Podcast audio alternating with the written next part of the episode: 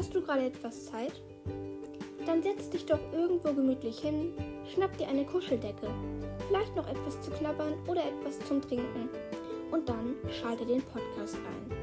Denn jetzt kommt Gelaber mit Emma.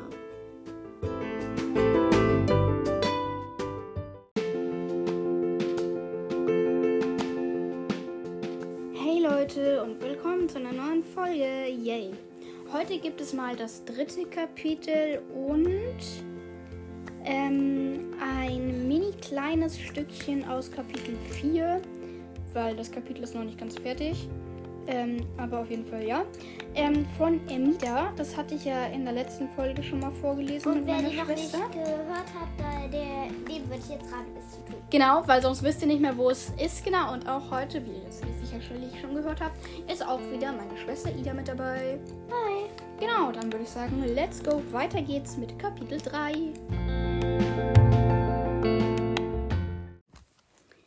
Kapitel 3 Am nächsten Abend wollten wir in die Bar gehen.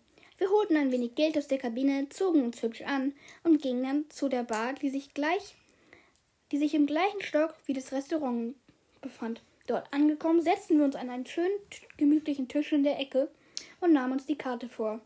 Doch plötzlich erklang eine laute, schrille Sirene. Auf einmal kreischten alle Leute panisch herum, Was ist denn jetzt los? fragte Ida. Vielleicht ist Feueralarm oder so, sagte ich. Da ertönte ein langer Piepton und dann eine Durchsage. Sehr geehrte Reisegäste, wir bitten Sie, wir bitten Sie, Ruhe zu bewahren. Keine Panik. Bitte gehen Sie nun in Ihre Kabinen, packen die wichtigsten Sachen ein und kommen dann sofort aufs Oberdeck. Dort werden Sie unsere Leute mit Rettungswesten und allem weiteren ausstatten. Auf einmal standen standen alle auf und rannten den Flur entlang. Auch wir rannten jetzt. Im Aufzug waren wir eingequetscht zwischen Leuten. Doch wir schafften es irgendwie doch zur Kabine. Ich schnappte mir meinen Rucksack und stopfte eilig eine kurze Hose, eine lange Hose, ein Pullover, ein Sweatshirt, eine Jacke, ein kurzes T-Shirt und Unterwäsche und Socken hinein.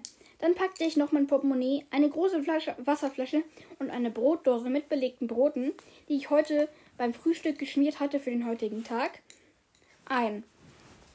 Ich sah zu Ida und erschrak. Ida hatte fünf Kleider und Stöckelschuhe und all ihren Schmuck eingepackt.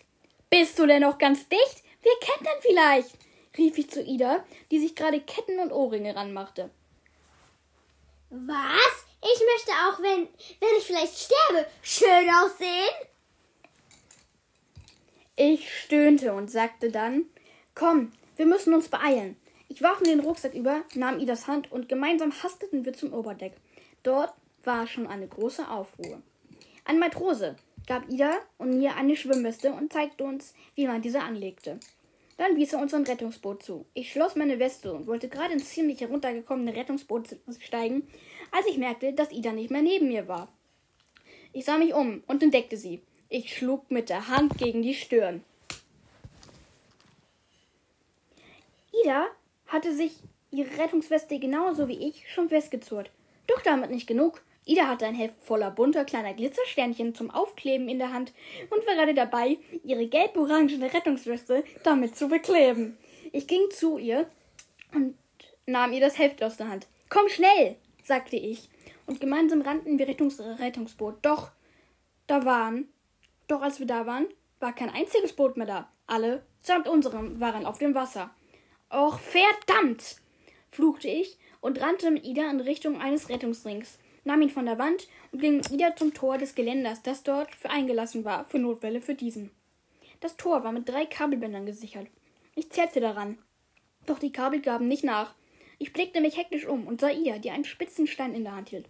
Sie kam zu mir, reichte mir den Stein und begann damit, auf die zehn Kabel einzuhacken. Nach fünfmal Hacken hatte ich das erste Kabel durch. So arbeitete ich mich vor, bis alle Kabelbinder gelöst waren. Ich öffnete das Tor, nickte Ida zu. Wir nahmen uns in den Händen den Rettungsring vor unserer Brust und sprangen ab, dem Wasser entgegen. Kapitel 4 Wir fielen, fielen dem dunklen Wasser entgegen, mit dem Rettungsring vor unserer Brust. Fielen wir abwärts. Noch drei Meter, dann würden wir ins Wasser fallen.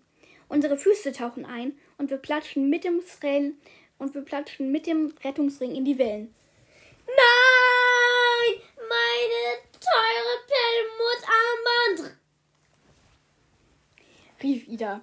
Das rief Ida. Auf einmal merkte ich, wie, diese, wie die Seite des Rettungsrings, an der ich mich festhielt, etwas mehr Gewicht hatte als die Seite, an der Ida hing. In diesem Moment sagte Ida zu mir, Hä? Ich muss mich auch noch. ähm, hier.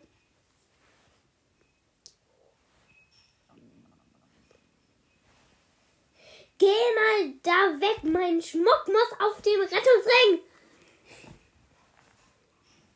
Mit diesen Worten hiefte sie einen prall gefüllten Rucksack auf den Ring und ich hatte keinen Platz mehr, mich festzuhalten. Hey, ich muss mich auch noch irgendwo festhalten, sagte ich und paddelte zu Ida und ihrem Rucksack. Was zum Teufel hast du da drin? Steine?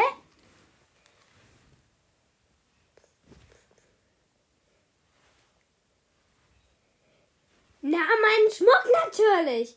Der musste mit. antwortete Ida. Ja, aber ich muss mich jedoch auch noch irgendwo festhalten, sagte ich und versuchte den Ring zu greifen. Aber wieder klappte es nicht und ich musste weiterhin hinterher paddeln.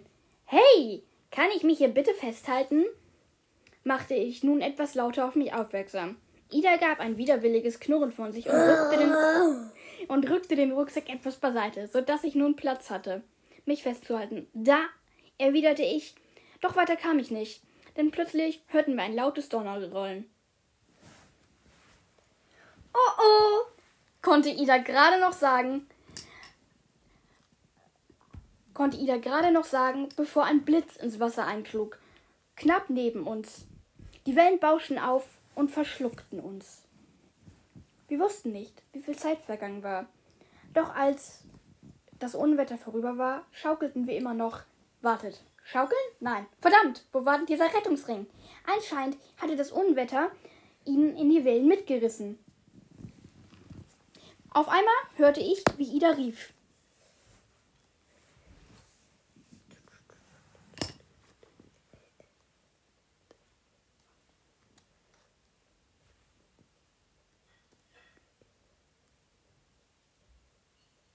Emma, da! Ich schaute zu ihr und entdeckte, was sie und ich, und ich entdeckte, was sie meinte. Nicht weit von uns schwamm eine alte, morsche Holzplanke. Ich paddelte in Richtung Ida, die mittlerweile schon auf dem Weg zum Holzstück war. Ida zog sich an dem morschen Holz hoch und setzte sich drauf. Auch ich zog mich an dem Stück hoch und setzte mich neben Ida. Ein Fehler, wie ich nun merkte, denn das Holzstück kippte und wir beide fielen kopfüber ins Wasser. Ja, Leute, das war jetzt auch schon das begonnene Kapitel 4. Wir hoffen, es hat euch gefallen und dann ciao, bis zur nächsten Folge. Tschüss!